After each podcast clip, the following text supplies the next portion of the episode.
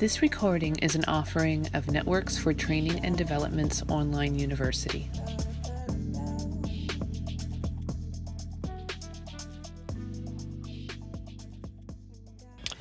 Hi, everyone. This is Rosa McAllister of Networks for Training and Development, and it's our monthly Healing Circle call time. And here we are, the beginning of another new year. It's January 6th, I think, 2020. Oh my goodness, just saying those words, that word, that number 2020, that year, seems unbelievable to me. Every time I write it, every time I say it, I just keep saying, oh my, oh my goodness. It seems so big, it seems so powerful, it seems so futuristic. And I must say, it feels important. It feels plentiful. It feels possible. It feels hopeful. I really believe. So, like we always do on the first Monday of the month at 8 p.m. Eastern Time, we gather together. Sometimes it's me, sometimes it's one of our other compatriots at networks, and we lead just about 15 to 20 minute little time together to breathe, to be together and to help remember that we are not alone. Maybe it's a meditation, maybe it's an exercise, maybe a song or a poem that we share with one another, maybe some things about celestial happenings, things in the sky or things in our world. Or maybe it's just time to remember that we are not alone, that we are here together, and that we can breathe with one another. And just this time together sometimes helps make things seem more palatable or more possible, or that we can get through it. So, we recently have shared um, an amazing time, amazing um, holiday season, end of one year, and the end of a decade, actually, and the start of this new amazing year of 2020.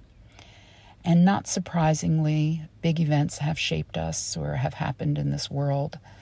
Um, some very startling and negative and scary, and some very positive and wonderful. And one of the big events that has happened in my world here in Maui that has also affected many other people in many other locations is the passing of an icon, the passing of a dear heart, the passing of a teacher and an incredible soul, Ram Dass. I um I have been a student of Ram Dass for over 40 years. I first knew of him in the early 70s, not long after he put out his first book, Be Here Now.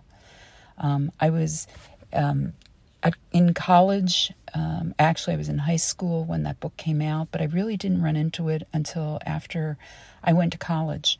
And there was a, a great little bookstore that had all kinds of wonderful things teas and food and um, areas to sit, and all kinds of books about philosophy, about life, about mysticism, about spirituality. And one of the books that was there that I came across very early on, in around 1974, 73, excuse me, was um, Be Here Now, that beautiful blue paperback book. I visualize it so easily with drawings and sayings and magic inside. And it was that book, amongst a few others, that really helped me to open up to who I truly was and what I was seeking and what I was trying to find both within myself and in the world.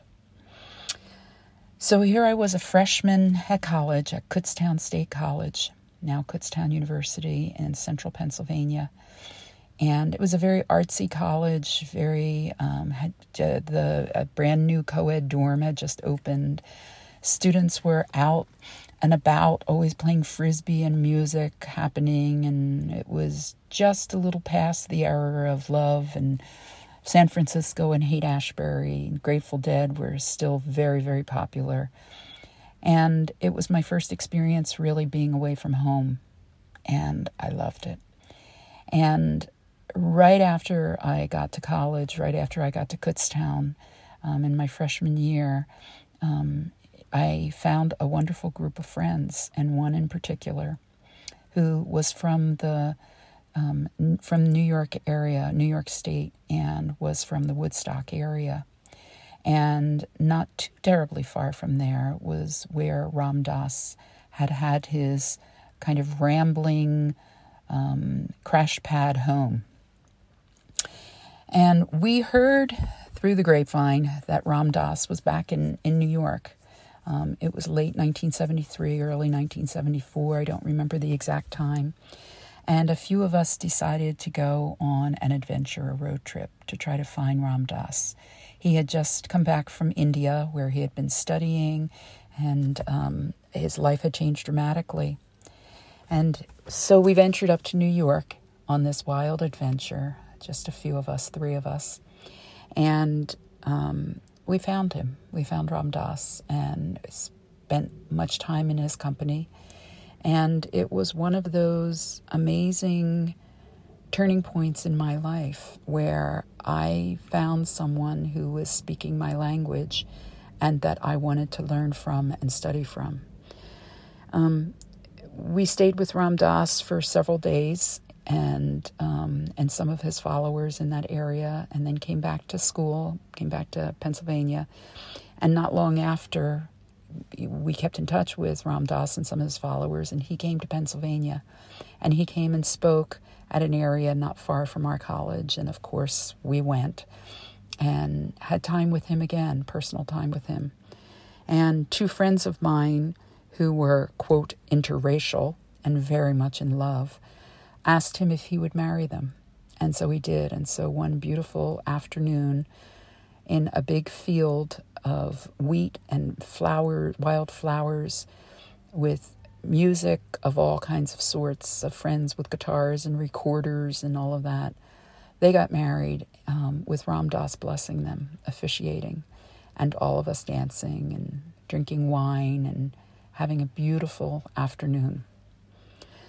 I kind of lost touch with Ram Dass for a few years. Um, uh, kept up with him via his books and things like that.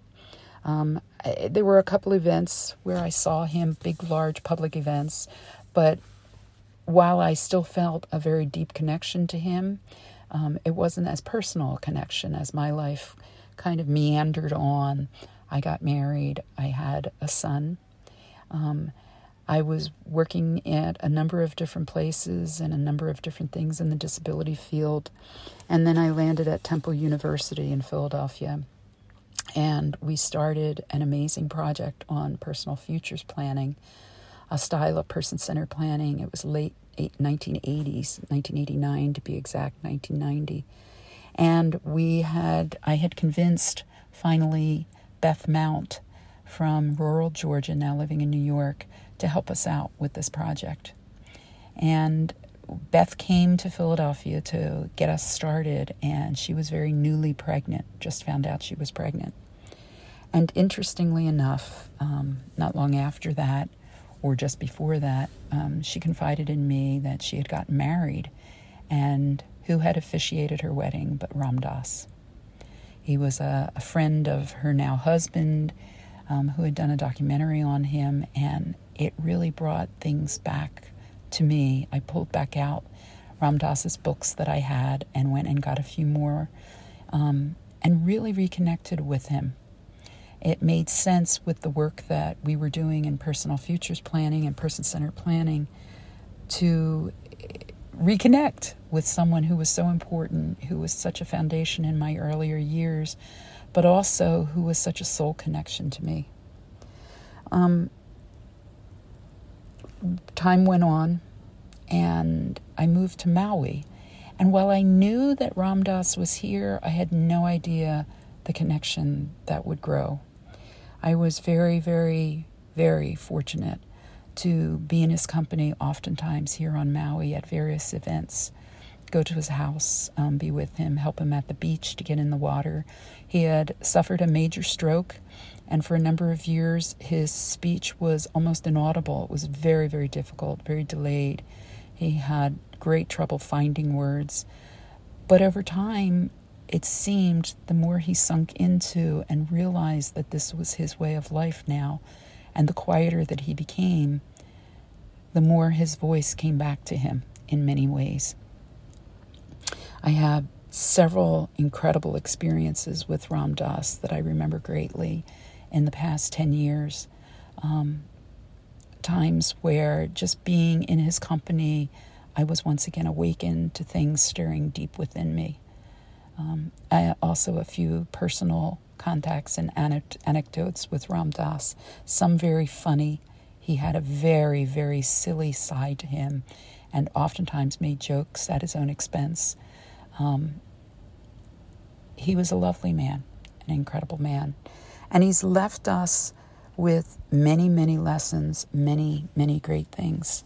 I have a number of quotes of Ram Dass's um, that I have here with me, some of which I'd like to read to you, some of my favorites. Probably the one that's most famous now, especially after his death, is when he said, We're all just walking each other home. He knew that he was dying. He almost died several different times. He was not well, had several different health issues, and was at peace with that, was completely at peace with that. He also, another quote from him, he also said, The next message you need is always right where you are. Some more that I'll read to you. Our interactions with one another reflect a dance between love and fear. The quieter you become, the more you can hear. The most exquisite paradox as soon as you give it all up, you can have it all. As long as you want power, you can't have it.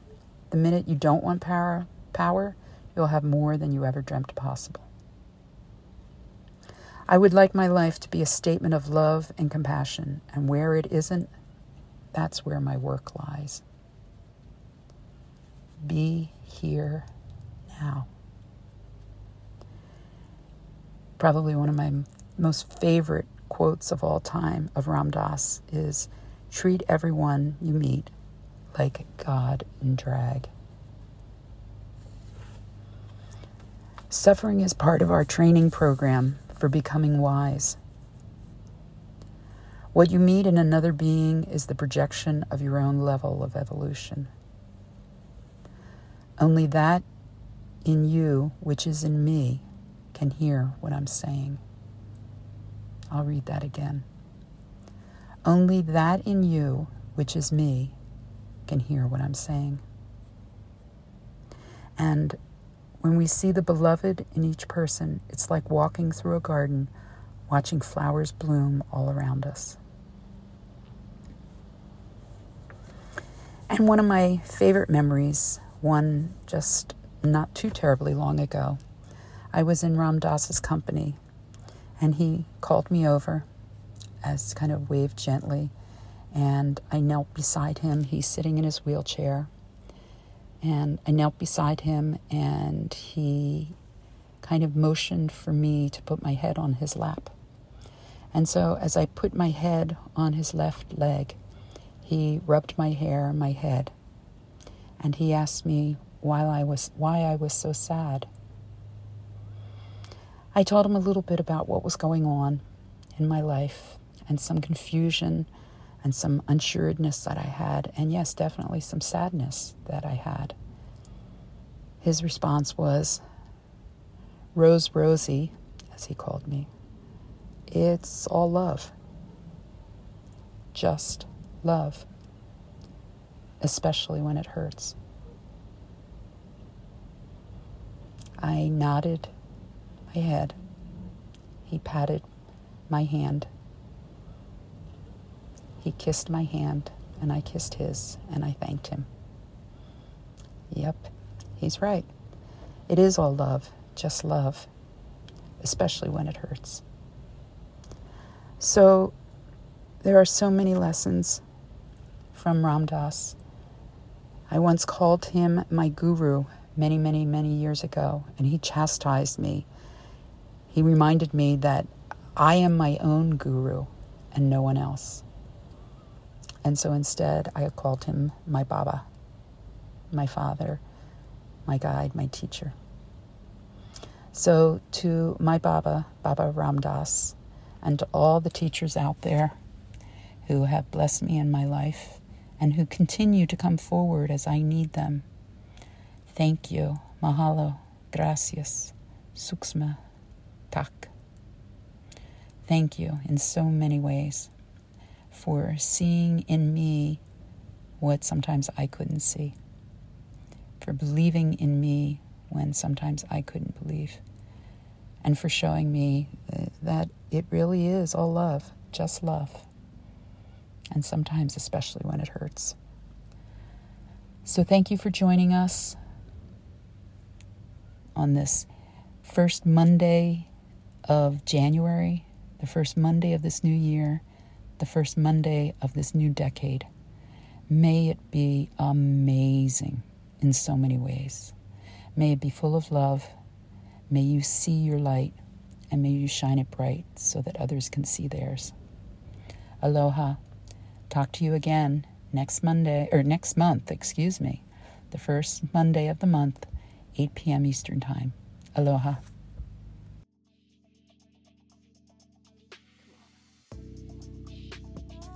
Thank you for listening. We hope the information provided was helpful. Don't forget to stop by our website and take advantage of all we have to offer.